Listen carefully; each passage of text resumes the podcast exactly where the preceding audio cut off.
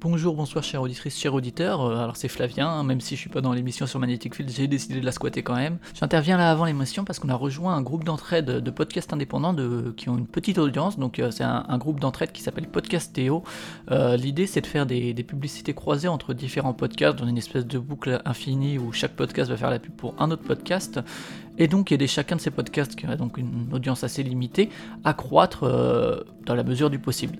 Dans ce cadre-là, nous, dans la Mélodie du Bonheur, on vous propose d'écouter euh, le podcast J'aime jouer. C'est un podcast de, joueurs, c'est bimensuel, ça réunit euh, pas mal de profils de joueurs autour d'un thème ou d'une idée pour qu'ils partagent leurs expériences et leur amour pour les jeux d'hier et d'aujourd'hui, avec une volonté de s'adresser autant aux néophytes qu'aux amateurs, aux joueurs plus confirmés. Voilà, donc euh, ça sera répété à chaque épisode, en tout cas il y a une période de test, donc voilà pour cet épisode. Maintenant, je vais vous laisser avec, euh, avec nos amis euh, de la Mélodie du Bonheur pour vous parler de 69 Love Songs. Scene 1, Apple, take one.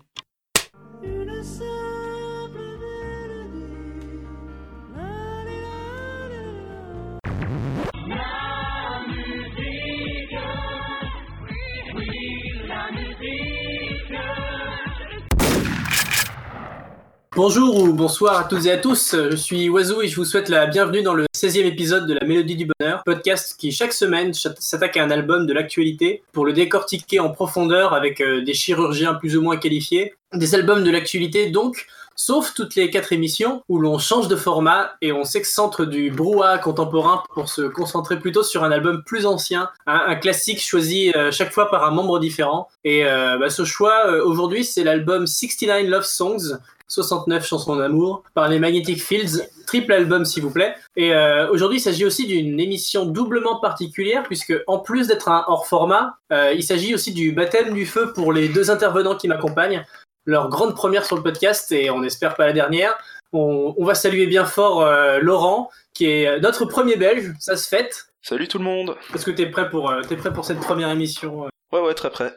Et on a aussi euh, Pierre, hein, dit le, blasé, qui a choisi l'album, euh, qui a choisi l'album du jour. Donc, euh, comment ça va, Pierre? Ça va très bien. Pas trop stressé à l'idée de, parler maladroitement devant des millions d'auditeurs d'un de tes disques favoris Non, c'est bon, j'ai bu du coca, tout va bien. Donc bah voilà, autant, autant commencer directement euh, sur la, discussion de l'album. Alors il s'agit d'un album d'amour, vous avez pu le deviner par le titre. Alors euh, bah, quoi de mieux que de, commencer le podcast euh, en faisant parler nos intervenants sur leur propre rapport, leur propre rapport à l'album? Qu'est-ce qui représente un peu pour vous? Comment est-ce que vous l'avez découvert? Tout ça. Enfin, on veut juste de l'anecdote, hein, les gars. Donc allez-y. Laurent, par exemple, qu'est-ce c'est quoi ta relation à 69 Love Songs? Bah, C'est-à-dire que j'ai pas vraiment de relation particulière euh, avec 69 Love Songs. Euh, juste que pour, comme la plupart des gens, c'est le premier album euh, des Magnetic Fields sur euh, lequel je suis tombé, avec bien sûr les problèmes au début, donc la, la longueur qui m'a un peu refroidi, mais bon, une fois mieux appréhendé, c'est l'album qui m'a permis de rentrer plus en profondeur dans la discographie des Magnetic Fields, même si toutefois c'est c'est pas vraiment mon album préféré euh, des Magnetic Fields. Enfin ça, je crois qu'on réabordera le sujet plus tard. Ouais, ouais, ouais. on, en, on en reparlera justement tout à l'heure. Effectivement, on parlera aussi forcément de la longueur d'album. Hein. C'est comme le nom de la figure, on va pas pouvoir la, rater, on va pas forcément l'aborder. Et donc, euh, Pierre, euh, à ton tour maintenant, il paraît que tu as des anecdotes aussi euh, sur, l'album. Je suis sûr que tu as des trucs à nous dire. Disons que c'est. Enfin, moi, pareil, l'album, au début, je, l'aimais pas forcément autant que je l'aime aujourd'hui. Je suis mis à vraiment. J'ai jamais écouté en entier, par exemple, c'est forcément très. Enfin, j'ai déjà écouté en entier et au début je l'écoutais pas en entier, il est beaucoup trop long. Et au fur et à mesure j'ai appris à l'apprécier. Par exemple euh, quand on écoute l'album, ça m'est déjà arrivé de l'écouter en mettant les morceaux en aléatoire sur mon sur même sur mon PC. Je, parlais avant le podcast de sur un MP3 même sur mon PC. Et c'est vrai que c'est comme ça qu'on redécouvre mieux l'album quoi. Il y a vraiment euh, au, au, fur et à mesure on on apprend à s'approprier des morceaux qu'on connaît moins et c'est vraiment au fur et à mesure que je me suis mis à adorer l'album et à découvrir aussi les autres albums de Magic Fields qui sont au moins aussi bien parce que évidemment tout comme Laurent c'est le premier album de Magic Fields que j'ai découvert. Puis voilà, euh, je sais pas si autre chose à dire comme anecdote sur l'album, à part que bah, profondément, c'est un des albums, je pense, qui me donne envie d'écrire sur la musique et de réfléchir à de la musique. Bizarrement, alors c'est un album qui, qui, peut paraître très pop, mais je pense que c'est un des albums qui vraiment me fait me dire que, qui me donne envie en fait d'écrire sur de la musique, alors que normalement, j'aime pas beaucoup faire ça. Je rappelle que c'est une des seules critiques que j'avais écrites sans critique, par exemple. Bah regarde, c'est la, c'est la, première fois que tu parles au podcast. Exactement. Parler de cet album, ça te donne sans doute aussi envie de parler de la musique, c'est, c'est beau. Et bah on va pouvoir, euh, pour, pour nos petits auditeurs qui ne connaîtraient pas, on va pouvoir, et pour se faire plaisir tout simplement, on va pouvoir euh, lancer le, premier extrait hein, qui est en fait euh, un des, sans doute un des morceaux les, les plus connus de l'album, Absolutely Cuckoo, qui est une simple petite ritournelle euh, chantée en boucle et on aura l'occasion d'interroger ce, même la, position de ce morceau en tant que première chanson de l'album, c'est pas forcément innocent. C'est parti pour Absolutely Cuckoo. Don't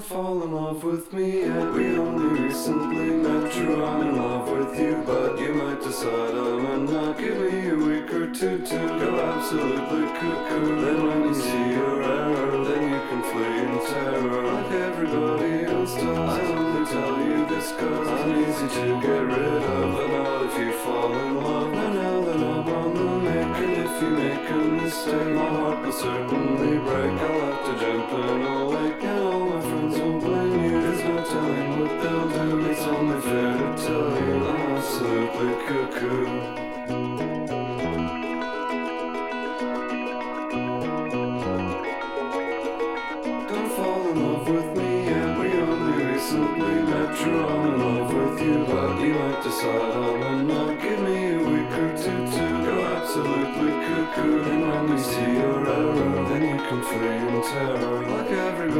else does. I only tell you this cause I'm easy to get rid of, but not if you fall in love. And now that I'm on the and if you make a mistake, my heart will certainly break. I'll have to jump in a lake, and all my friends will blame you. There's no telling what they'll do. It's only fair to tell you I'm absolutely cuckoo.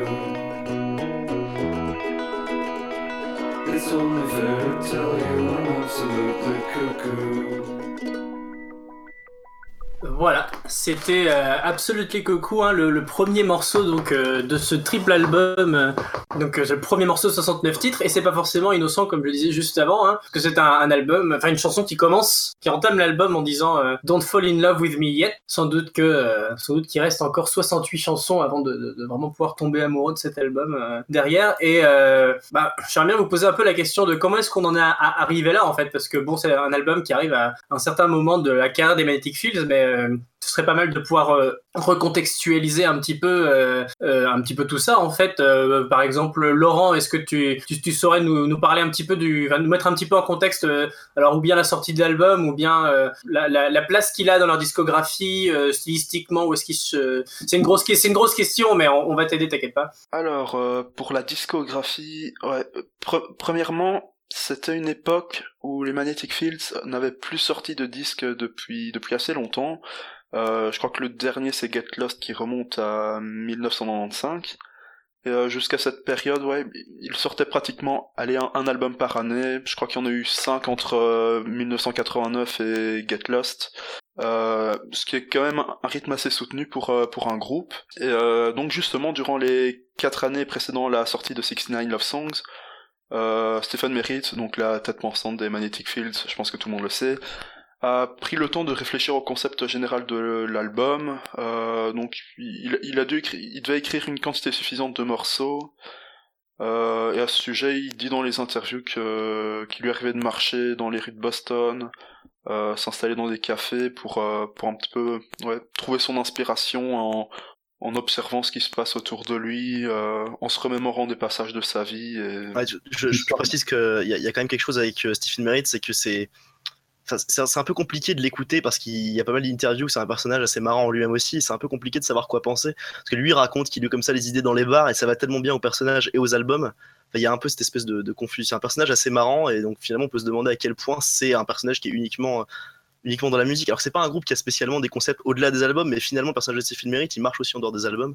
Donc c'est assez marrant de l'écouter parler de, de- la musique. On, il est vraiment dans ses morceaux. Ouais, exactement. Euh, tu veux rebondir plus loin, Pierre? Non, peut-être pas pour l'instant, mais euh, peut-être d'ailleurs, pour- ajouter par rapport à la question de, Martin. C'est vrai qu'effectivement, ça arrive à ce moment-là. Euh, d'ailleurs, je pense que c'est pas innocent qui est côté, ça arrive juste avant les années 2000, ça arrive en 99. Je pense que on pourrait dire aussi que c'est pas innocent. C'est vraiment un moment de rupture en plus dans leur musique parce que juste après, ils entament leur trilogie où il n'y a pas de synthé. Cet album-là, finalement, il est assez différent des autres parce qu'il y a assez peu de synthé déjà, alors que ceux d'avant, enfin, on, en parlait avant, il y a Holiday qui est bourré de synthé, Get Lost, il en a aussi pas mal. Et finalement, si 69 Love Song, t'as beaucoup de morceaux comme celui qu'on vient d'écouter, où il y a juste un ukulélé ou juste une guitare, ou par- parfois même, il y a- même des morceaux qui sont, euh, qui sont a cappella. Si cet album a mis beaucoup de temps à faire, s'il arrive longtemps après, c'est aussi parce que c'est un espèce d'album, euh, c'est plein de nouveautés en fait. euh, c'est de transition, je sais Parce pas, que- mais en tout cas plein de Parce nouveautés. que c'est ouais, c'est quand même c'est quand même réputé comme étant leur chef-d'œuvre. Donc je, je me doute bien que c'est c'est pas simplement une transition, mais, euh, mais est-ce que est-ce que est-ce qu'il y a une, une franche rupture de style ou est-ce que parce que est-ce que les synthétiseurs par exemple c'était simplement une couleur différente, enfin une couleur qu'ils utilisaient ou est-ce que le fait de retirer les synthétiseurs ça les fait vous avez l'impression tous les deux, enfin euh, ça les fait composer différemment? Est-ce que qu'est-ce qui change en enlevant les synthétis- synthétiseurs? Ça a bien demandé. euh, Qu'est-ce qu'est-ce qu'apportent les synthétiseurs chez eux, quoi C'est-à-dire que le- les synthétiseurs, c'était vraiment leur marque de fabrique euh, pour moi. Enfin, quand je les entends, euh, je considère les synthétiseurs un peu comme leur ADN. On les retrouve dans la quasi-totalité de leurs morceaux, souvent construits sur euh, des, grosses nappes de synthétiseurs avec ouais, plein d'effets, des percus électroniques, euh, des drum machines. Euh, je pense qu'à ce sujet, Get Lost c'est en fait leur premier album où ils utilisent pas d'instruments, où ils utilisent des instruments acoustiques, si je ne m'abuse. Même si en surface, Get Lost a l'air quand même noyé dans des synthétiseurs. Mais ils ont intégré pas mal d'in- d'instruments acoustiques sur celui-ci. Et, euh, et d'ailleurs, tant qu'on est dans le thème des instruments, si vous avez peut-être prêté attention aux credits de 69 Love Songs, mais on peut voir qu'ils ont eu besoin, je pense, de plus d'une soixantaine euh, d'instruments différents pour arranger les 69 chansons, ce qui est quand même assez colossal, je sais pas ce que vous en pensez. C'est marrant parce que euh, il me semble, euh, on m'arrêtera peut-être si je me suis mal renseigné, mais que pour le leur dernier album euh, qui est sorti en 2017 là, cette année, euh, 50 Song Mémoire, ils avaient utilisé plus de 100 instruments différents. C'est ils ont l'air d'être d'aller de plus en plus dans la démesure à ce niveau-là. Tout, tout à fait. Et puis, euh, bah, y a- y a- ceci, je je pensais quand même à quelque chose à propos de Get Lost parce que je pense qu'on on peut en parler. Je sais pas si t'es d'accord, Laurent. Et- Oui, totalement, vas-y. que c'est que Get Lost, en fait, c'est c'est vraiment un album qui annonce pour moi déjà 69 Love Songs. Parce que dans Get Lost, il y a, euh, enfin, il y a des morceaux de Get Lost qui pourraient être des morceaux de 69 Love Songs, je trouve. Genre The Desperate Things, The Desperate Fix de My Me Do, je vais y arriver. C'est un album, qui- c'est un morceau qui pour moi pourrait être dans 69 Love Songs, Ouais, vraiment. mais euh, ouais, pour moi, Get Lost a une atmosphère tellement différente. Je j'aurais du mal à, à replacer les morceaux de Get Lost dans l'album euh, 69 Love Songs en grande partie à cause de, de leur durée.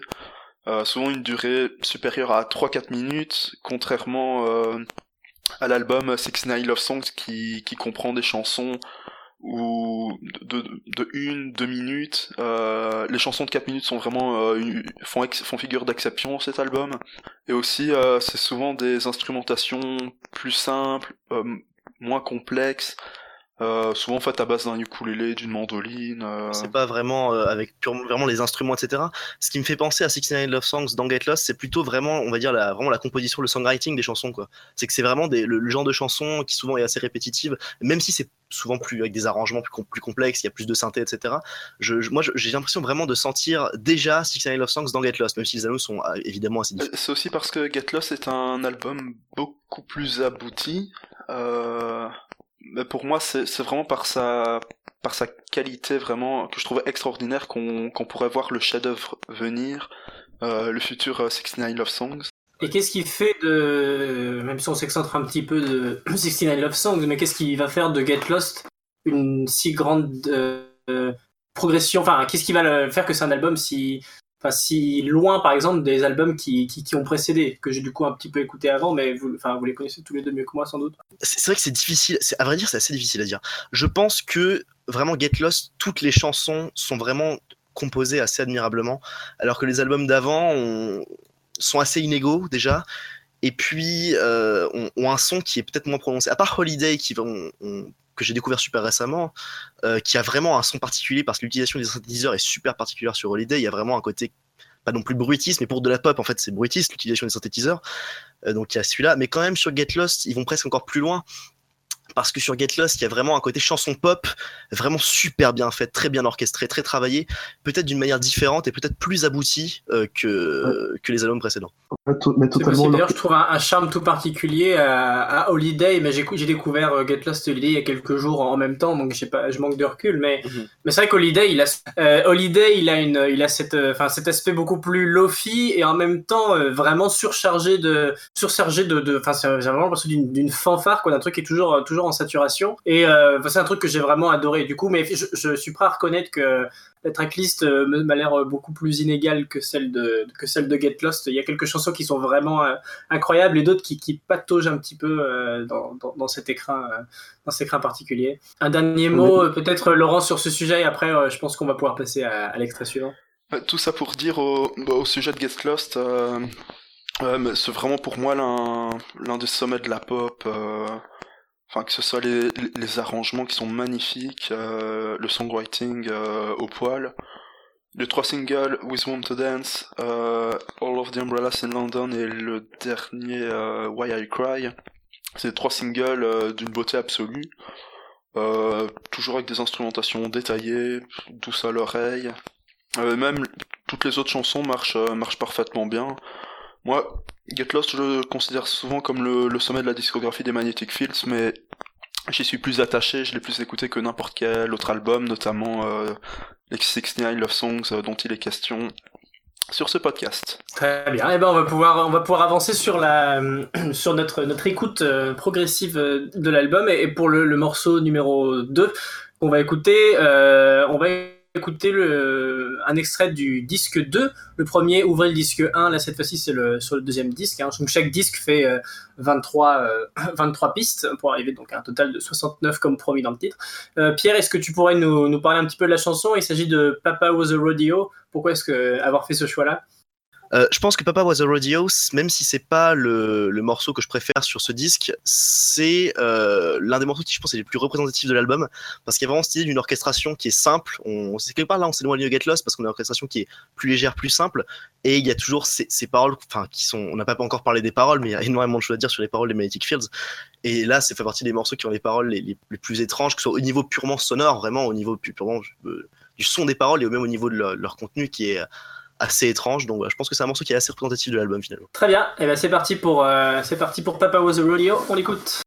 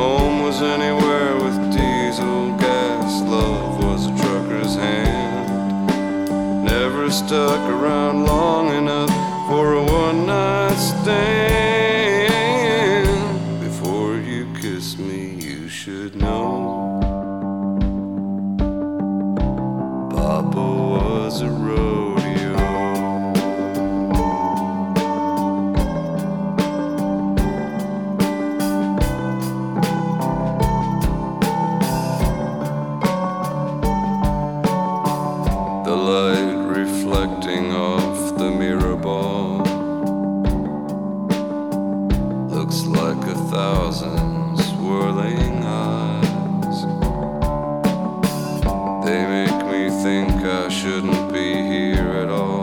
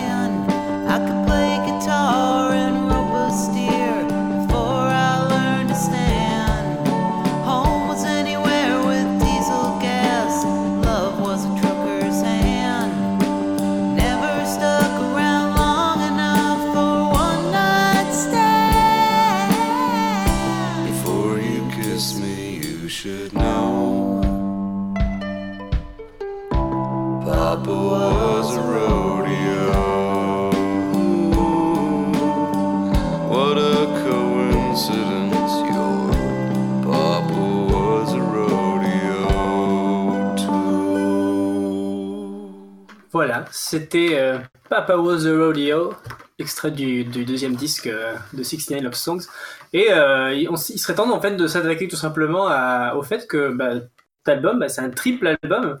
Et on, ne peut pas ne pas se poser la question, on en a déjà un tout petit peu parlé avant, hein, mais est-ce que est-ce que c'est pas trop long? Est-ce qu'ils arrivent est-ce arrivent vraiment à tenir sur 69 chansons d'un bout à l'autre? Qu'est-ce qui voilà, qu'est-ce qu'ils font de qu'est-ce qu'ils font de ce concept qui apparemment euh, Hein, ça pourrait partir d'un truc un petit peu débile, euh, juste 69 chansons d'amour, et en plus, euh, 69, ça- c'est clairement une, allusion graveleuse. Euh, mais qu'est-ce qu'ils font avec ça, euh, Laurent? Bon, euh, ouais, c'est vrai. Au, sujet de la durée, ça fait 3 heures. C'est un bon gros triple disque.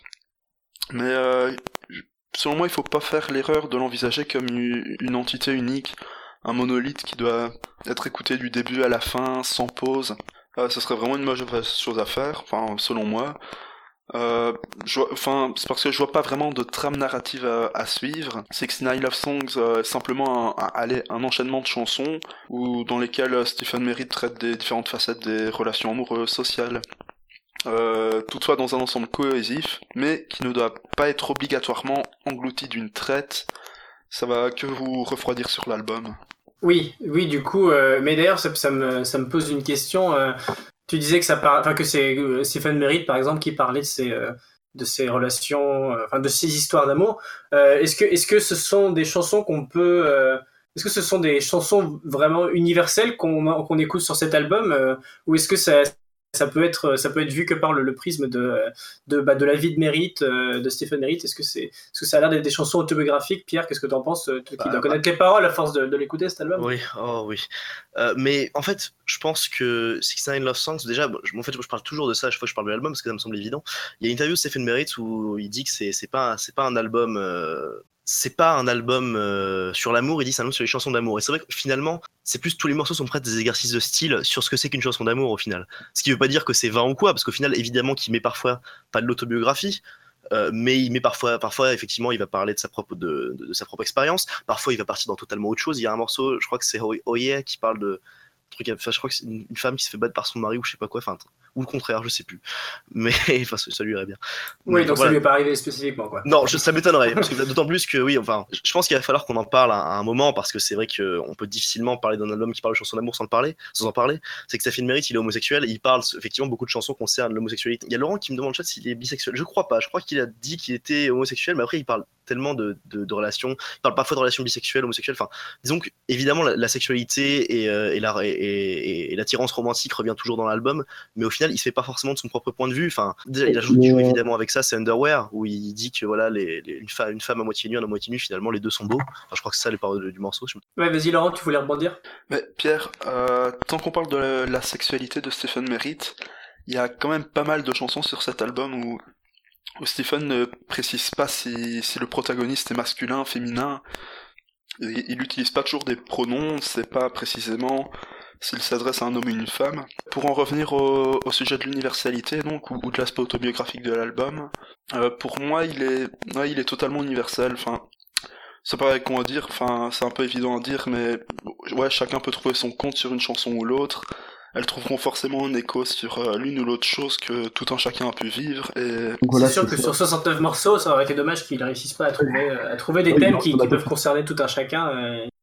Fait-il le tour de la question d'ailleurs Bah, justement, moi, ce que, ce que j'ai tendance à dire, c'est peut-être un peu naïf, c'est que oh, pas faire le tour de la question, c'est quand même une grande naïveté, je pense. Mais euh, il y a quand même. C'est pas qu'il fait le tour de la question, mais disons plutôt qu'il arrive vraiment à faire une espèce de synthèse de, ce- de, de- de ce dont une chanson d'amour peut parler. Parce qu'il y a des chansons d'amour qui sont euh, sur un album qui sont assez classiques, il y a des chansons qui, sont d'un espèce de grand n'importe quoi au niveau des paroles et au niveau même de l'univers musical. Donc je pense qu'il fait un, vraiment un espèce de, grand tour de la chanson d'amour dans ses trucs les plus étranges et dans ses trucs les plus classiques. Pas, pour moi, une des chansons qui serait les plus classiques, c'est I Don't Want Again Over You, qui est, euh, qui est un morceau d'amour presque assez classique. Les paroles sont pas si classiques que ça, mais voilà, c'est une chanson d'amour. Et à côté, il y a Punk Love, il y a Experimental Music Love, qui sont du grand n'importe Tout à fait. Et euh, pour, pour euh, vite fait évoquer la question de bah voilà, est-ce que c'est autobiographique ou pas, justement pour la sortie de l'album euh, 50 Song Memoir qui est sorti donc cette année, je leur dis, qui était donc un album autobiographique, cette fois-ci explicitement sur, bah voilà, encore qu'il l'était pas tant que ça, mais en tout cas dans le concept il l'était. Et euh, c'était 50 chansons, voilà, sur les, à chaque fois une année de la vie de Stephen Merritt. Et euh, il disait en interview justement, euh, il disait je suis la personne la, moins- autobiographique que vous trouverez. J'ai trouvé ça marrant de le faire pour cet album et je me suis bien amusé, mais je pense que je le referai plus jamais. Donc clairement, il me semble qu'il, en tout cas pas consciemment, euh, dans ses chansons jusqu'à présent, il, je suppose qu'elles ont toujours toujours été. euh, euh, Enfin, il a jamais voulu en faire en tout cas quelque chose d'autobiographique. Donc je suppose que cet album, euh, même si forcément il, il y inclut ses propres expériences malgré lui, parce qu'il parle forcément euh, de ce dont il a vécu un minimum. Ou, enfin, il parle de quelque chose en tout cas qu'il connaît, mais en tout cas, euh, il a pas l'air de lui vouloir faire le lien euh, avec euh, avec sa vie, avec sa propre vie à chaque fois. Quoi. Euh, Laurent, tu voulais euh, tu voulais t'exprimer? Et ben ça, ça va nous, nous permettre de, on va, il nous reste plus de temps, de temps que ça, donc on va, ce serait bien qu'on puisse enchaîner sur les, euh, sur, des sujets, euh, d'autres sujets qui, qui nous tenaient, euh, nous tenaient à cœur, et notamment, en fait, toute une question qui, qui, qui naît de, bah, est-ce qu'on peut prendre cet album au sérieux? Qui était une question que soufflait euh, Laurent un petit peu avant qu'on commence le podcast, et c'est vrai. Est-ce qu'on peut prendre cet album au sérieux, un album qui euh, à la fois, euh, à la fois donc s'appelle 69 Love Songs, comme si c'était voilà 69 chansons d'amour avec tout ce que ça peut contenir de clichés, de stéréotypes et compagnie, et en même temps, voilà 69, ça reste comme je le disais avant une allusion graveleuse euh, au 69. Et euh, voilà, est-ce que c'est, est-ce que, est-ce que Stephen Merritt se prend au sérieux tout ça? Et je pense que ça va clairement nous amener à parler de euh, du rapport qu'a que peut avoir Stephen Merritt avec euh, bah, en fait avec le second degré dans ses chansons ça va et on va enfin on va pouvoir parler des paroles tout ça c'est une grosse question qui s'annonce mais est-ce que par exemple Pierre tu pourrais bah, nous parler un petit peu du, rapport à la naïveté au second degré dans tout ce que fait euh, dans tout ce que fait Stephen Merritt Tout à fait. Alors moi, c'est, ma petite formule dont je suis fier. Je m'étais, dit ça devant, en écoutant 69 Love. C'est que finalement, c'est un album qui est euh, au second degré. Il y a du second degré, mais c'est pas vraiment ironique. C'est-à-dire qu'il y a du second degré parce, que- parce, parce que déjà, bon, parfois c'est une expérience qui est, euh, qui est fantasmée, il y a une espèce d'histoire, on pourrait dire. C'est du second degré parce qu'il y a de l'humour, mais, mais au fond, en fait, ça cache toujours quelque chose de sentimentalement vrai, de, une vraie idée sentimentalement. Toutes les chansons, bah, je sais pas laquelle citer, mais c'est à peu près n'importe laquelle. Enfin, Let's Pretend Bunny Rabbits, par exemple, il y a un côté, euh, y a un côté débile où on va parler de sexe de manière à peine déguisée. euh, euh, et voilà, ça va être, ça va être un peu graveleux, ça va être, ouais, on va baiser toute la journée. Et en même temps, ça dit quelque chose d'un espèce de sentiment amoureux un peu fou ou euh, voilà, un, un peu voilà enfin c'est c'est quelque chose que je trouve que je trouve assez émouvant enfin je pourrais dire ça sur quasiment tous les morceaux allez je vais encore en dire un deuxième juste pour euh, Vas-y, Pour remplir. ton amour. C'est euh, le moment il y a euh, I Don't Believe in the Sun où les paroles sont enfin quand, quand on les on dirait on dirait un poème de collégien quoi. C'est vraiment euh, c'est des paroles c'est le- pourquoi pourquoi le soleil il brille pour tout le monde et pas pour moi? Enfin c'est je crois pas au soleil parce qu'il brille pour moi. Ça paraît un peu naïf un peu un peu bête un peu un peu enfantin. Et en même temps ça cache un vrai sentiment euh, vraiment un vrai sentiment voilà de quelque chose de de l'ordre de l'abandon quelque chose de l'ordre de la solitude évidemment. Il y a il y a un peu ça dans tout l'album au niveau des paroles hein. c'est c'est un second degré mais qui en même temps cache quelque chose de profond derrière. Ouais, euh, à ce sujet-là, tout dépend de l'état d'esprit dans lequel tu écoutes l'album, euh, je pense. Enfin, selon que tu fasses euh, attention aux paroles ou non. Euh, le but de l'album, comme tu l'as dit précédemment, Pierre, c'est de tourner en dérision les chansons d'amour. Mais par exemple, si je prends la chanson de Book of Love, je peux la trouver autant sublime, romantique, tout ce que tu veux. Autant je peux décrocher et euh, doucement sourire en, écoutant les paroles parfois sur un ton cynique. Sur ce coup-là, je crois que, que Stephen a, raté son coup, en quelque sorte, en cherchant à ironiser sur euh, les chansons d'amour, car s'il parvient à faire rire, il parvient également à écrire des, des textes vraiment très beaux, très sentimentaux. Ouais, est-ce que c'est pas un petit peu euh, même euh, euh, est-ce que c'est pas un peu autodépréciateur d'ailleurs? Est-ce que c'est pas est-ce que c'est pas une espèce de est-ce que c'est pas une espèce de, de, de, de façon de euh, enfin, euh, moi j'ai vraiment l'impression quand j'écoute cet album et que j'écoute d'ailleurs d'autres chansons de Stephen Merritt qu'il y a une espèce d'intention de euh, il y a une, espèce de vraie envie quand même j'ai l'impression de de euh, d'écrire des chansons d'amour mais de, alors soit de pas complètement l'assumer soit de, s'en moquer parce que parce que lui-même va, va trouver ça risible euh, et du coup bah il va s'en moquer mais en même temps tu sens que derrière il y a une vraie une vraie envie de de faire des chansons d'amour. Enfin moi je, sens qu'il y a toujours une espèce de va-et-vient entre euh, entre une naïveté qui va pas forcément trop assumer ou alors une naïveté qui va qui va critiquer avec beaucoup d'humour d'ailleurs parce qu'il y a y a beaucoup de de chansons qui me font me, me tordre de rire euh, enfin peut-être pas comme jusque là mais enfin en tout cas je rigole beaucoup et je, je sais pas si c'est- comme ça que vous vous l'envisagez aussi mais euh, ouais j'ai vraiment l'impression que c'est un une espèce de regard sur soi un petit peu un petit peu critique et en même temps qui va prendre avec beaucoup d'humour euh, mais je, je sens qu'il y a une espèce de vraie volonté en même temps tu fais pas de la musique si t'as pas une surtout la musique que, que font ces gars là si t'as pas derrière Je, je suis, je suis totalement d'accord. Et je pense qu'une des choses qui est la source de, de, de cette étrangeté voilà, entre ironie, premier degré, on sait pas trop, c'est aussi que finalement, en fait, Stephen Merritt, je pense que la musique, peut-être pas la musique qu'il aime, même si ça m'étonnerait pas du tout, mais en tout cas, la musique qu'il fait, c'est. c'est- c'est- Finalement, est-ce qu'au niveau de, de- des arrangements, etc., c'est si différent d'une chanson d'amour classique? Non, c'est la même chose. Et d'ailleurs, ça va tellement bien aussi à lui, parce que, enfin, il y a quelque chose dont on peut parler, c'est la voix de Stephen Merritt. Il a une voix assez particulière de baryton euh, très grave. Et euh, enfin voilà, c'est- il a une voix pour faire des chansons d'amour de crooner ridicules. Lui, ce qu'il aime, c'est ces chansons d'amour de crooner un peu ridicules. Et finalement, c'est pas étonnant. Il, il peut pas échapper à cette idée. Il s'en moque, mais au final, c'est, il a quand même envie de bien les faire. Et il fait quand même des belles chansons d'amour euh, aussi. c'est son destin Ouais, voilà, c'est son, c'est son destin de de musicien de pop des années 90-2000 avec une voix de baryton. Mais alors, du coup, euh, dernier, euh, dernier point que je voulais vraiment aborder avant qu'on puisse, euh, qu'on puisse passer euh, à la suite des réjouissances. Dernier, donc possiblement gros point, c'est bah, en fait la, la, base de, cet album, c'est donc un concept. C'est euh, le concept euh, qui fait euh, 60, enfin voilà, de faire 69 chansons d'amour, hein, un truc un peu ridicule, mais, ils y sont allés jusqu'au bout. Ils, ont assumé le, le concept jusqu'au bout et bah, je me demande un petit peu, est-ce qu'on peut un peu parler de la place que peut avoir le, les concepts en général dans la musique des Magnetic Fields? Parce que c'est pas la, première fois qu'il fait ça et c'était ça pas la- c'est pas la dernière qu'il a qu'il enfin, en tout cas il- ça revient régulièrement quoi les albums concept est-ce que tu peux tu peux détailler un petit peu ça euh, Laurent si tu euh, si Euh, attends, je, je comprends pas trop ce que tu veux dire par là. 69 Love Songs, c'est leur premier album concept. Ouais, c'est-à-dire qu'ils ont fait d'autres albums concept ensuite dans leur dans leur oui, carrière mais c'était leur tout premier et il est réussi. Oui, non, mais ce que, ce que je veux dire, c'est qu'il me semble que le fait justement de prendre un concept, ça a un, ça a un rôle pour les Magnetic Fields, et on l'a vu après, ça...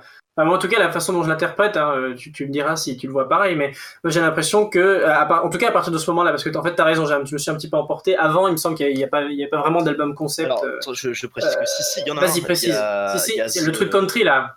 Non, mais The Charm of Highway Strip, c'est que des morceaux Oui, qui bah, parlent de voyage et de. Ah oui, ça, oui. euh, oui. Ouais, c'est un peu country parce qu'il il reprend des. Il me semble Oui, c'est ça, il y a, chansons il y a- il y a- country, il y a ça exactement. Puis il y a un, Des chansons folk. il y a un morceau où il y a Country Song dans le nom. Donc il y a déjà ça, même si c'est un concept qui est assez limité, ça, ça- c'est déjà là. hein. Mais, euh, mais Ouais, c'est vrai qu'il y a, avec System of Songs, il y a quand même autre chose. Et à partir de là, ils partent vraiment dans autre chose, avec notamment, comme je l'ai dit euh, au, au début, la trilogie des albums sans synthétiseur, euh, où je sais pas si les trois un concept, en tout cas, I, le principe c'est que tous les morceaux commencent par la lettre I, donc il y a aussi le pronom je en anglais. Et puis après, il y a eu 50 Song Mémoire. Euh, après, je sais pas si Distortion et Realism ont vraiment un concept, j'ai pas l'impression, mais peut-être. Bah, il me semble qu'il y en a en tout cas au moins un qui avait été justement un peu décrié parce qu'il avait, il y a, pas de concept dedans et qu'on sentait que, bah, on sentait qu'en fait les concepts, ça j'ai l'impression que c'est ça en fait. J'ai l'impression que le concept, c'est ce qui pousse Stephen Merritt à se dépasser en fait. Et c'est Euh, ce que, c'est ce ce que j'ai vraiment ressenti en fait en, en, en redécouvrant un petit peu le groupe avec la sortie de l'album de, de cette année, euh, 50 Song Mémoire. hein.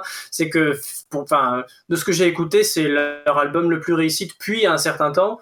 Euh, si pas euh, depuis euh, depuis 69 Love Songs, il faudrait que je réécoute tout ça, mais en tout cas, j'ai l'impression que c'est c'est un concept qui paraît vraiment absurde, hein, un morceau par année, mais euh, voilà, ça semblait aussi absurde 69 Love Songs de faire voilà 69 chansons d'amour, et pourtant, comme tu disais, euh, Laurent, ils sont allés jusqu'au bout et ils ont réussi. Et pour moi, ils ont fait, euh, ils ont réussi aussi sur euh, 50 Songs Mémoire. Ouais. Et, euh, et j'ai l'impression que voilà, ils posent, ils ont besoin de Enfin, c'est pas qu'il en a forcément besoin, mais en tout cas, le fait de poser ce concept qui a l'air un petit peu ridicule, ça, ça va vraiment le forcer à, à trouver l'ambition. Ça va, ça va, ça va vraiment être, je sais pas si c'est une carotte, mais ça va, euh, ça va le motiver, quoi, et ça va, et ça va donner de, de belles choses. Bah, Qu'est-ce que t'en penses, du coup? Peut-être que je me suis un peu mieux fait comprendre sur ma question. Non, je voulais en venir là, Martin. Enfin, créer et réussir un album concept, euh, c'est pour moi un petit peu l'aboutissement que beaucoup de groupes et musiciens recherchent, enfin, je pense. Euh, une façon de se démarquer dans, dans les idées, le songwriting. Je pense que tous ne seraient pas forcément d'accord avec ça, notamment euh, pas mal d'artistes un petit peu chatouilleux sur euh, les questions de genre de prétention. Genre, je pense qu'il y en a pas mal Presque qui, tous qui les gros artistes ont fait des albums concept. Non mais je disais juste qu'il y a une, il y a une certaine ambition derrière un album concept. C'est souvent un peu la- euh, l'apex de la carrière d'un musicien, un accomplissement en soi, une, manière de pousser un peu plus loin sa manière de composer, euh, de se challenger en quelque sorte. Bah, Ce qui est sûr, c'est qu'il y a un grand héritage de, l'album concept, voilà, dans la musique pop, depuis les années 60-70, il y a toujours ce- cette espèce de vieil héritage de l'album concept. Même si tous les groupes aujourd'hui s'y plient plus, il y en a plein qui essaient un peu de, détourner le truc en se disant oui, et moi je, comme tu dis, Ma- Martin, il y a ce côté, prétention. Mais les Magnetic Fields, vu qu'après tout, c'est normal, ils sont dans un espèce d'héritage de chansons pop, c'est normal que leur but ce soit, à partir de chansons pop, de construire un concept, de faire un album qui est unique, qui a une idée, et d'essayer comme ça de la, décliner. Et, euh, et c'est vrai que, comme, on disait, euh, d'ailleurs, on, en parlait un petit peu avant, c'est finalement, en fait, les concepts, c'est presque quelque chose pour démarrer, et après, ils partent finalement à autre chose que le concept. Enfin, ils, font autre chose que le concept. Dans 50 Song Mémoire, par exemple, il y a plein de chansons qui sont à peine autobiographiques, qui, euh, qui, euh, qui en fait, s'éloignent de l'idée d'autobiographie. Désolé de, de couper court à, à- à cette discussion, mais euh, on, on arrive, euh, on arrive au bout de notre temps imparti pour ne pas, pour ne pas lasser nos, nos fidèles auditeurs. Ça va, on a, Et, on a quand même euh, dit l'essentiel, j'ai l'impression. J'ai- aussi l'impression qu'on a pu, euh, enfin en tout cas des, des sujets que j'avais préparés, on a pu finalement tout aborder. euh, donc j'espère que j'espère que ça se sentira. euh, on, on attend vos retours, euh, chers, chers auditeurs. Et euh, du coup dernier mot avant de avant de pouvoir passer l'extrait. Et ce sera très court. Je vais peut-être vous demander juste à tous les deux les les vos chansons préférées de l'album? C'est con sans, les décrire, juste les premières qui, qui vous viennent euh, chacun en tête. Si vous deviez en citer quatre ou cinq euh, comme ça? Parce que voilà, 69, ça fait beaucoup, et certes, il y en a beaucoup qui sont réussis parce que voilà, vous, on adore tous les trois l'album. Mais si vous deviez genre vraiment en choisir quelques-unes pour euh, les gens qui aimeraient voilà découvrir, et comme tu le disais Laurent tout à l'heure, c'est pas un album qui qui vaut qui vaut vraiment le coup. Euh, Enfin, un album qui, qui, qui euh, a pour vocation d'être écouté d'un bout à l'autre avec une trame narrative, tout ça, c'est plutôt une collection de chansons. Et du coup, bah voilà, qu'est-ce que tu conseillerais? C'est quoi tes chansons préférées de l'album euh, pour quelqu'un qui, voilà, qui voudrait découvrir sans se taper forcément euh, 3 fois 23 chansons quoi? Bon, bah ouais, bah avant toute chose, je vais, je vais citer l'évident euh, de Book of Love, donc euh, le classique qui, vient, qui passe bien, bien dans les mariages. Mais à, à côté de Book of Love, euh, ouais, mes, mes chansons préférées, probablement euh, The Luckiest Guy on the Lower East Side. Oui, il y a aussi Long Forgotten Fairy Tale. Euh, ça, c'est un morceau plus tourné vers l'électro, la disco. Elle, elle rompt assez bien avec l'atmosphère acoustique de l'album, je trouve. Enfin, bah, sur le troisième disque, euh, celle que je choisirais, c'est I'm Sorry I Love You. Je crois que c'est celle que j'écoute le plus. Très bon choix, I'm sorry, I love you, très beau morceau. Et bah, ça nous Euh. permet d'en- d'enchaîner. À toi Pierrot. Euh, bah écoute, moi, j'aurais envie de- d'en citer trop, je vais en prendre, on va dire un. C'est dur, hein Si je devais en citer trois, ouais, je pense que j'en prendrais une par disque, évidemment. Euh, sur le premier disque, qui est sans doute le meilleur, on l'a déjà dit, hein, euh, je pense que je prendrais The Book of Love, c'est un très beau morceau, mais moi, s'il y en a vraiment un qui me vient à l'esprit, c'est I Don't Want to Get Over You, parce que c'est vraiment l'une des chansons les plus simples presque l'album, et c'est une des plus efficaces, je trouve. Sur le deuxième disque, il y aurait peut-être Promises of Eternity, qui euh, m'a pas mal surpris quand je l'ai redécouvert, c'est un des morceaux que j'oublie un peu, et en fait, quand j'ai découvert, je le trouvais vraiment très très bien. Et sur le troisième disque, bah, je vais dire un truc un peu étonnant parce que c'est un morceau que souvent les gens, les gens oublient parce que c'est toute la toute fin de l'album, le morceau Zibralt qui, qui clôt l'album. C'est un morceau vraiment qui est qui est l'un des morceaux un peu étranges, un peu à part et et, et qui, qui est pas très pop finalement de l'album et je l'aime beaucoup. Oui, je te rejoins. euh, Moi, Ze- Zebra est réellement sous-estimé. Bah, du coup, merci, euh, merci d'avoir choisi tous les trois euh, une petite porte d'entrée pour, euh, pour le, petit nouveau qui, qui s'attaquerait à ce, à ce, ce monstre, euh, ce monstre plein d'amour. Euh, bah, en fait, on va se quitter. Enfin, non, on va plutôt quitter la discussion sur l'album parce que le podcast n'est pas fini. Mais sur, euh, sur le, bah, le, der- le dernier extrait, en fait, qui est. euh, Est-ce que tu peux me, me rappeler, Laurent, quel extrait on a choisi? Parce que je, je vois lequel c'est, mais le nom est trop compliqué pour moi. Est-ce que tu saurais euh, en parler un petit peu? Ah, totalement, totalement. Euh, bah, L'extrait s'appelle euh, Busby Berkeley Dream et... Oh putain, putain, tu m'as vraiment pris de court là. Euh, bah, plutôt que d'en parler, bah, écoutons-le. Ah, Waouh, ah, GG.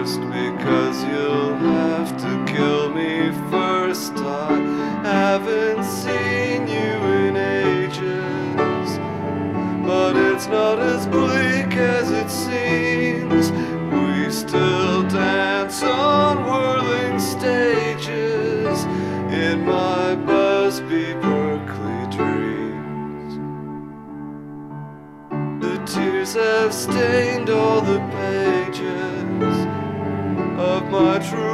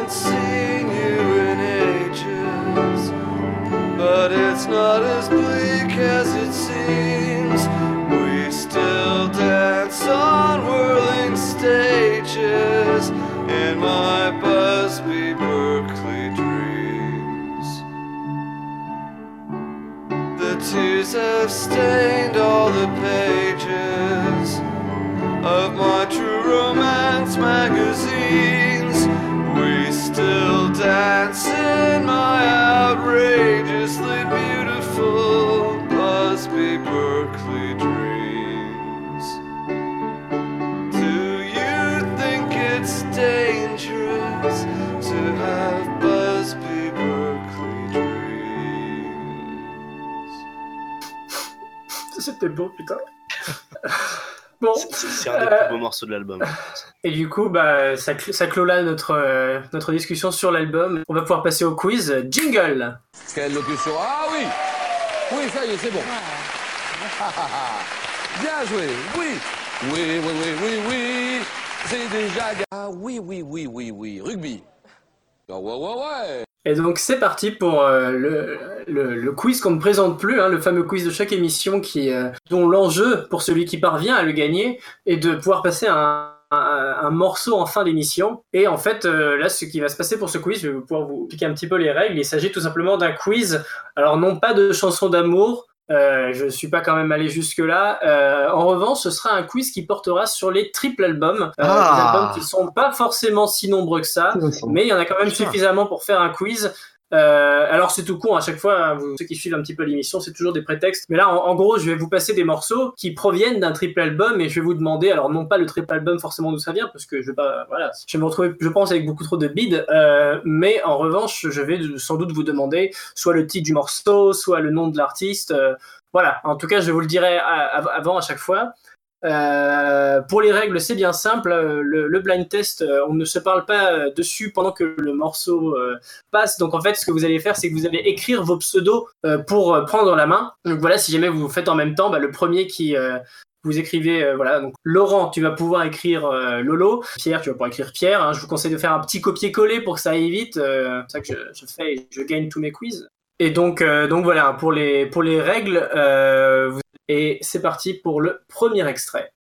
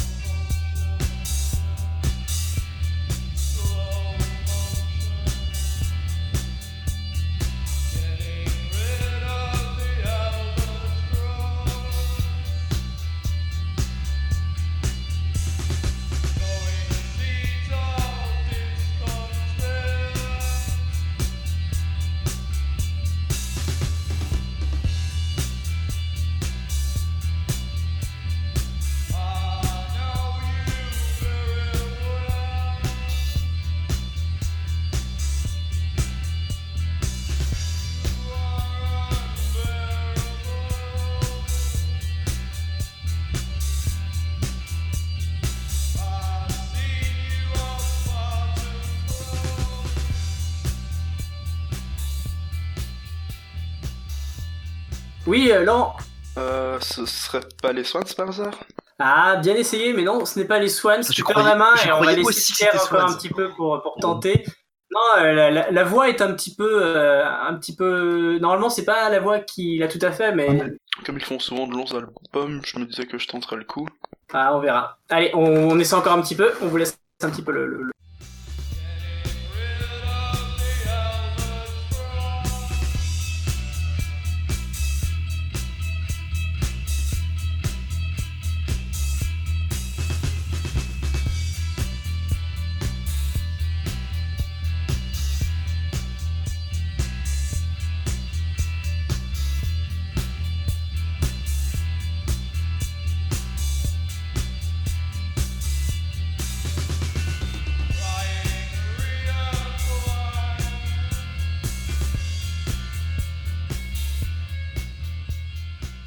Non, j'ai vraiment pas. En plus, putain, en T'as plus, déjà, de une, de une c'est bien et de deux ça me dit quelque chose, mais j'ai pas.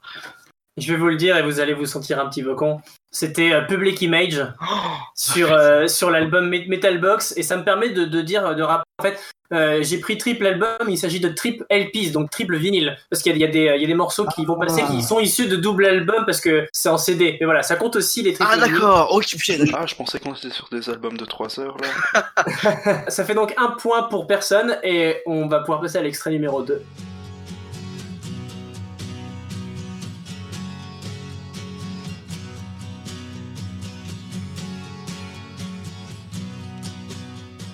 Oui, Laurent. Euh, ce serait pas Neil Young Non, ah, t'aurais dû un petit peu plus Ah non, je, prendre ton temps. je- je vais trouver, je vais trouver. Alors, t'as t'as le temps du coup pour trouver, Pierre.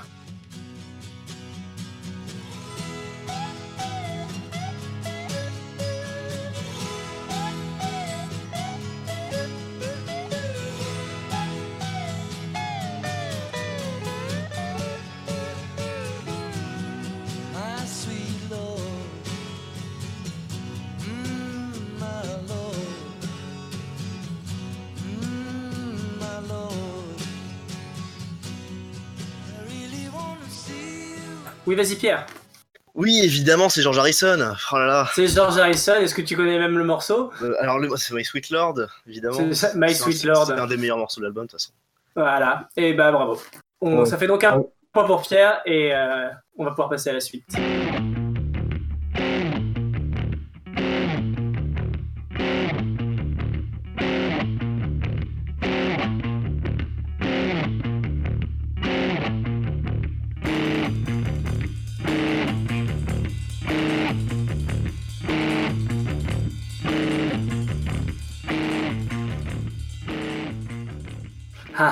Le. Merde Ouais, celui-là il est assez évident, donc euh, c'est les Swans, euh, tiré de l'album To Be Kind, Il Euh, même le morceau, dis donc, avec ça. Et le... et le morceau s'appelle euh, Oxygen, me semble-t-il. Oxygène C'est ça, tout à fait. C'était Oxygène et euh, tu, tu as coiffé Pierre au poteau de pas beaucoup, mais, euh, mais voilà, ça vous Ouais, fait donc ça, ça vous fait une belle égalité. Je précise, hein, je reprécise que si jamais euh, je- l'égalité euh, arrive entre vous deux, c'est moi qui passe mon morceau à la fin. Donc je vous souhaite une belle égalité. On passe à la suite. Young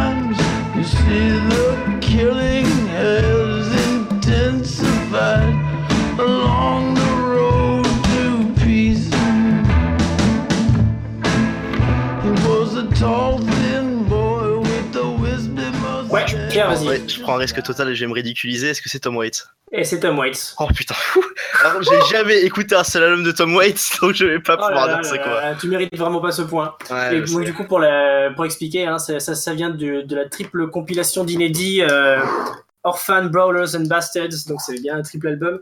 Et c'est le, le magnifique morceau euh, Road to Peace. Voilà, euh, on va pouvoir passer à la suite. Ça fait 2-1 pour Pierre.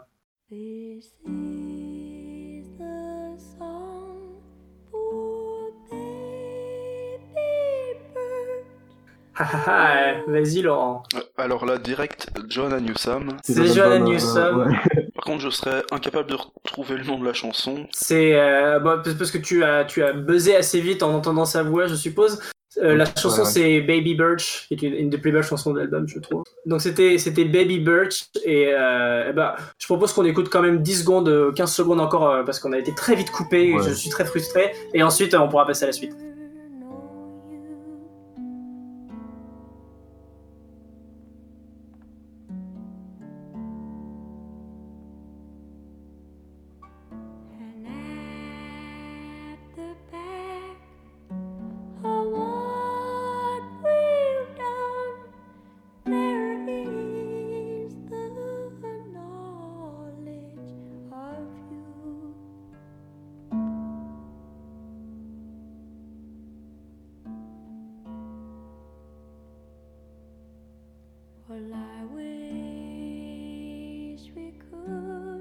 Voilà, donc c'était euh, un petit peu plus euh, de Baby Birch et on va pouvoir passer au morceau suivant. À vos buzzers.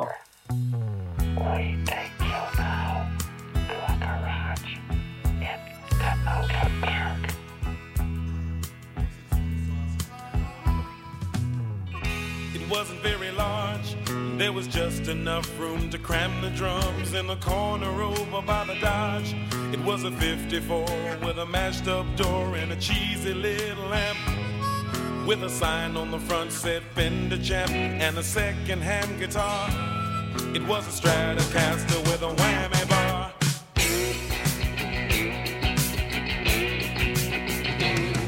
We could jam in Joe's garage. Vas-y, Pierre. C'est très risqué parce qu'en fait, quand j'ai envoyé, j'étais sûr, et là, je suis moins sûr quand, quand les grosses guitares arrivent. Mais c'est- ce serait pas Fred Neil Fred Neil, alors là non. Alors là non.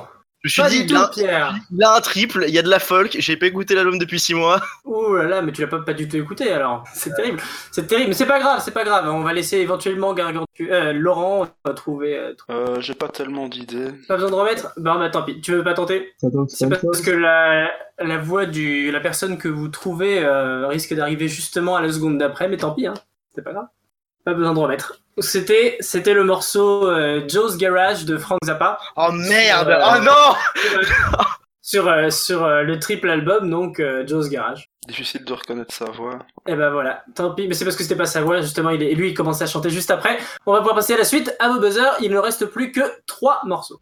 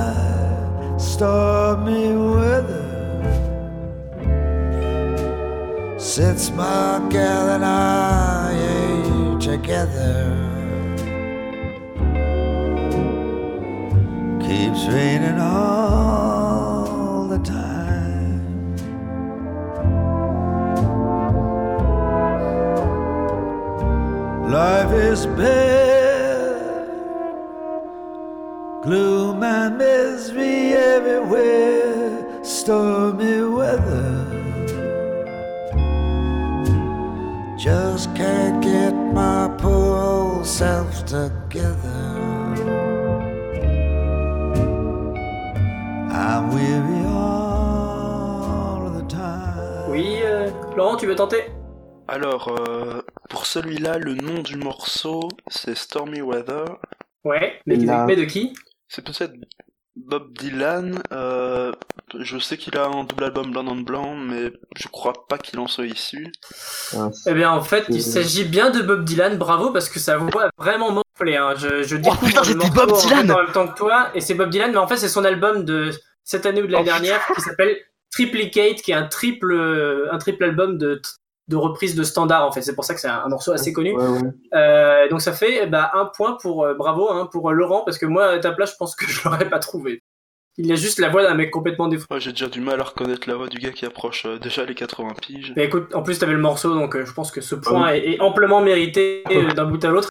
Et il en reste plus que il reste plus que deux morceaux donc euh, la possibilité de, de encore de creuser euh, l'écart pour Laurent ou bien de d'égaliser voire de remporter la partie pour Pierre. C'est parti. The world is a vampire. Vas-y Laurent. J'ai été tellement doublé. Un peu évident encore. euh, donc ça, c'est les Smashing Pumpkins euh, sur euh, Melancholy and the Infinite Sadness. Voilà qui est un Le double album CD mais un triple album vinyle.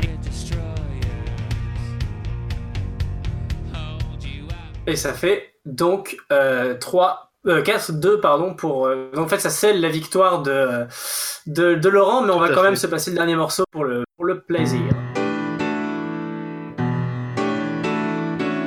Il est beaucoup trop rapide, putain, mais c'est- Allez Laurent, Euh, Kamasi Washington. C'est c'est le tout premier morceau de The Epic, il me semble, mais je me rappelle plus trop du nom. Euh, Il y a peut-être Moon dans le nom, quelque, quelque chose dans ce genre-là. c'est effectivement le tout premier morceau de, euh, de The Epic de Kamasi Washington, donc euh, effectivement, euh, fameux triple album de jazz sorti il y a deux ans si je me trompe pas. C'est Change of the Guards. Et du coup, bah, en fait, ça- 5-2, victoire écrasante, hein, rien à dire là-dessus. Euh. Pierre, un, un- un mot de, un mot de, de Bah, j'avais un, j'avais un meilleur morceau. Voilà, c'est tout. Et euh, c'est facile à dire car on, on ne l'entendra pas. Toute dernière partie de, euh, de ce podcast, à savoir les recommandations. Bah, euh, pff, allez, Pierre, qu'est-ce que tu nous recommanderais euh, cette fois-ci? J'ai réfléchi longuement en me disant, je vais peut-être trouver un truc qui est en lien. J'ai jamais rien trouvé qui avait un lien. Alors, du coup, je vais juste dire ce que je lis en ce moment. Enfin, un truc que je lis en ce moment. Euh, j'ai commencé un truc soi-disant super auquel on ne me reprendra pas, qui s'appelle en anglais Supposedly Fun Thing I'll Never Do Again de David Wow, Foster pas Wallace, mal. qui ah, pas mal, hein, merci, Euh, qui est donc un, un recueil d'articles de David Foster Wallace, qui est surtout connu pour son travail de romancier, même s'il n'est pas très très connu en France. Euh, et c'est un recueil d'articles sur des sujets qui paraissent, qui paraissent très chiants, comme la, la critique post-structuraliste en littérature et le tennis et les mathématiques et en fait et le cinéma de David Lynch aussi. Et en fait, c'est tout est passionnant à lire. Même si c'est des sujets qui paraissent chiants, c'est vraiment passionnant à lire. C'est ultra drôle. C'est vraiment pas mal écrit. Je conseille vraiment. En plus, c'est des articles, ça se lit assez facilement. Je recommande. Eh bah, euh, Laurent, est-ce que tu avais l'air un petit peu, euh, un petit peu embêté à l'idée de recommander quelque chose? Est-ce que tu as réussi à faire ton choix euh, après, après cette, cette heure de podcast? Alors euh, oui, euh, ben, mon choix va se diriger vers la synth pop new wave bien évidemment, euh, comme les Magnetic Fields qui trouvent leur inspiration dans ce style musical. Et, euh, c'est l'album Dare des Human League que j'ai choisi. Donc c'est un, un album porté par le single Don't You Want Me, single que je pense euh, pratiquement toute la planète euh, connaît, j'espère. Mais euh, je trouve que le, le single obscurcit un petit peu l'aspect de l'album et c'est peut-être important d'accorder une écoute entière car il y a d'autres excellentes chansons comme euh, Do or Die ou Love Action et l'album tout comme le Six Nine Love Song traite de thèmes comme l'amour, les relations peut-être pas avec autant d'ironie que Stephen mérite mais on est dans le même registre Merci pour cette recommandation. Tu as fini par t'en sortir. Et moi, de mon côté, euh, bah, je vais vous recommander. Je voulais pas recommander de la musique, mais j'ai vraiment pas. Je vais vous recommander un album que j'ai euh, euh, redécouvert cet après-midi même, donc c'est tout frais dans ma mémoire. Il s'agit du, euh, du chef-d'œuvre de musique concrète euh, presque rien euh, de, du français euh, Luc Ferrari. Euh, qui en fait est un album euh, qui est euh, assez atypique, enfin en tout cas qui marque le début d'un mouvement assez atypique dans le, dans, le, dans la musique concrète parce que jusque-là, euh, c'était principalement, bah, par exemple, avec l'école de, de, de, Pierre Schaeffer qui, en gros, va isoler des sons et pour les, pour les réutiliser complètement en dehors de leur contexte. Euh, donc voilà, il va, taper sur une tôle ou il va, enfin, il va, je sais pas, il va enregistrer un oiseau, mais il va complètement le, cou- le couper de, euh, le couper de l'environnement sonore dans lequel il a été pris. Alors que Luc Ferrari prend justement le, parti de, euh, de euh, re- retranscrire des environnements sonores comme si c'était une, captation de son brut. Et en même temps, il va, par des effets de montage vraiment, vraiment très subtils, il va parvenir à créer du trouble. euh, dans, dans cette composition parce que on, se rend compte que bah, finalement c'est pas vraiment un environnement réel. Il y a des petits trucs qui clochent il y a des petits trucs qui se répètent un petit peu. Il y a peut-être un, un effet euh, j'allais dire de cauchemar mais c'est vraiment pas menaçant comme musique c'est ce n'est que de l'amour. Et, euh, et donc euh, donc je peux pas vraiment dire que c'est un cauchemar mais il y a vraiment un côté assez onirique un côté vraiment perturbant mais mais perturbant dans le sens voilà un petit peu un petit peu enivrant. Et euh, donc c'est vraiment un, euh, enfin c'est vraiment magnifique. Il y a il y a quatre compositions euh, différentes en, en- en plusieurs parties. Et, euh, et c'est tout. Euh, je vais m'arrêter là parce que c'est c'est juste c'est juste très très beau quoi. C'est euh, c'est euh, c'est à la fois très accessible ce qui est rare, pas forcément le cas dans le genre. Et euh, voilà c'est je, je recommande pour qui voudrait euh, se mettre à ce genre de musique euh, et donc c'est euh, c'est parti en fait euh, pour la conclusion hein, parce que voilà une fois les, recommandations terminées comme à chaque fois il est temps de conclure. Et donc c'était c'était aujourd'hui hein, pour ceux qui n'étaient pas là euh, pendant le podcast un podcast sur euh, 69 Love Songs, euh, le triple album des Magnetic Fields, hein, sorti en 1999. Merci à, bah déjà merci à Laurent et à Pierre d'avoir participé aujourd'hui, hein, qui ont plutôt, euh, plutôt bien réussi leur, leur tout premier, leur tout premier euh, podcast. Et on, on espère qu'on les retrouvera pour d'autres, d'autres albums plus tard. Et merci à vous pour votre écoute si vous êtes encore là. Et on va se retrouver euh, la semaine prochaine pour, euh, si je ne m'abuse, euh, fois-ci consacré au, au nouvel album de The National avec euh, voilà avec un cast euh, complet qui est, euh, qui, qui est qui est complet depuis très longtemps parce que voilà c'est un- là, les albums de la hype hein, que voulez-vous et on espère que vous serez là aussi pour euh, pour pour profiter de ça et en attendant en tout cas vous pouvez toujours retrouver le podcast sur excellence.net hein, le site le site qui l'héberge tout simplement vous pouvez retrouver là-bas en streaming en téléchargement vous pouvez le retrouver sur iTunes. Euh, pensez, si vous faites ça, à mettre 5 étoiles. Ce n'est pas juste pour nous, pour, pour se faire mousser, c'est surtout pour aider au référencement. Vous nous retrouverez aussi sur les agrégateurs de podcasts tels que Podcast Addict, euh, PodCloud, Mixcloud et compagnie. Euh, vous nous retrouverez sur les réseaux sociaux, hein, sur le Facebook euh, de La Mélodie du Bonheur Podcast ou le Twitter LMDB Podcast. Et, voilà, bah, tout simplement maintenant, Le dernier, le mot de la fin sera pour euh, Laurent qui a gagné le droit de passer son morceau. Est-ce que tu peux bah, nous présenter vite fait le morceau et, ensuite on le mettra Alors bon, euh, ce morceau, bah, c'est un, un petit délire. Euh, là, je suis, je suis un peu dans ma phase rétrospective R&B, année 2000, euh, les trucs kitsch un peu datés.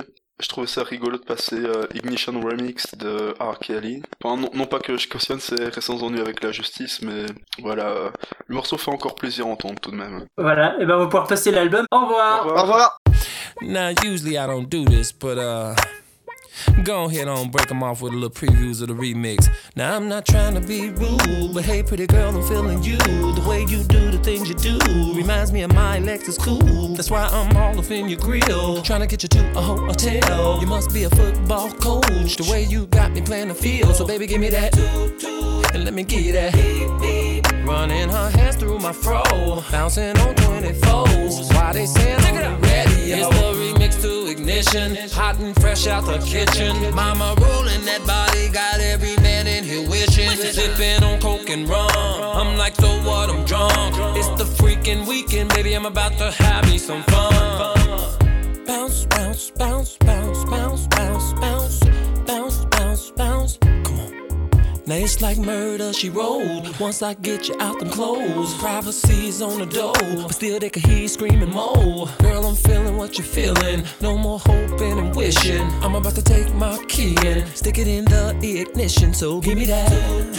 Let me give you that. Running her hands through my fro, bouncing on 24s. Why they saying I'm ready? It's the remix to ignition, hot and fresh out the kitchen. Mama rolling that body, got man here. Sipping on coke and rum. I'm like, so what? I'm drunk. It's the freaking weekend, baby. I'm about to have me some fun. Crystal popping in the stretch navigator. We got food everywhere, as if the party was catered. We got fellas to my left, honey's on my right. We bring them both together. We got juking all night. Then after the show, it's the after party. Yeah, and after the party, the lobby. Yeah, around about four, you gotta fill the lobby. Then take it to your room and somebody. Can I get a? Can I get a? Running her hands through my fro, yeah. bouncing on 24. Come on, why they saying I'm ready? It's the remix to ignition, hot and fresh out the kitchen. Mama rolling that body, got every wishing. Sipping on coke and rum. I'm like, so what? I'm drunk. It's the freaking weekend, baby. I'm about to have me some fun. It's the remix to ignition, hot and fresh out the kitchen. Mama rolling that body, got every man in here wishing. Sipping on coke and rum. I'm like, so what? I'm drunk. It's the freaking weekend, baby. I'm about to have me some fun.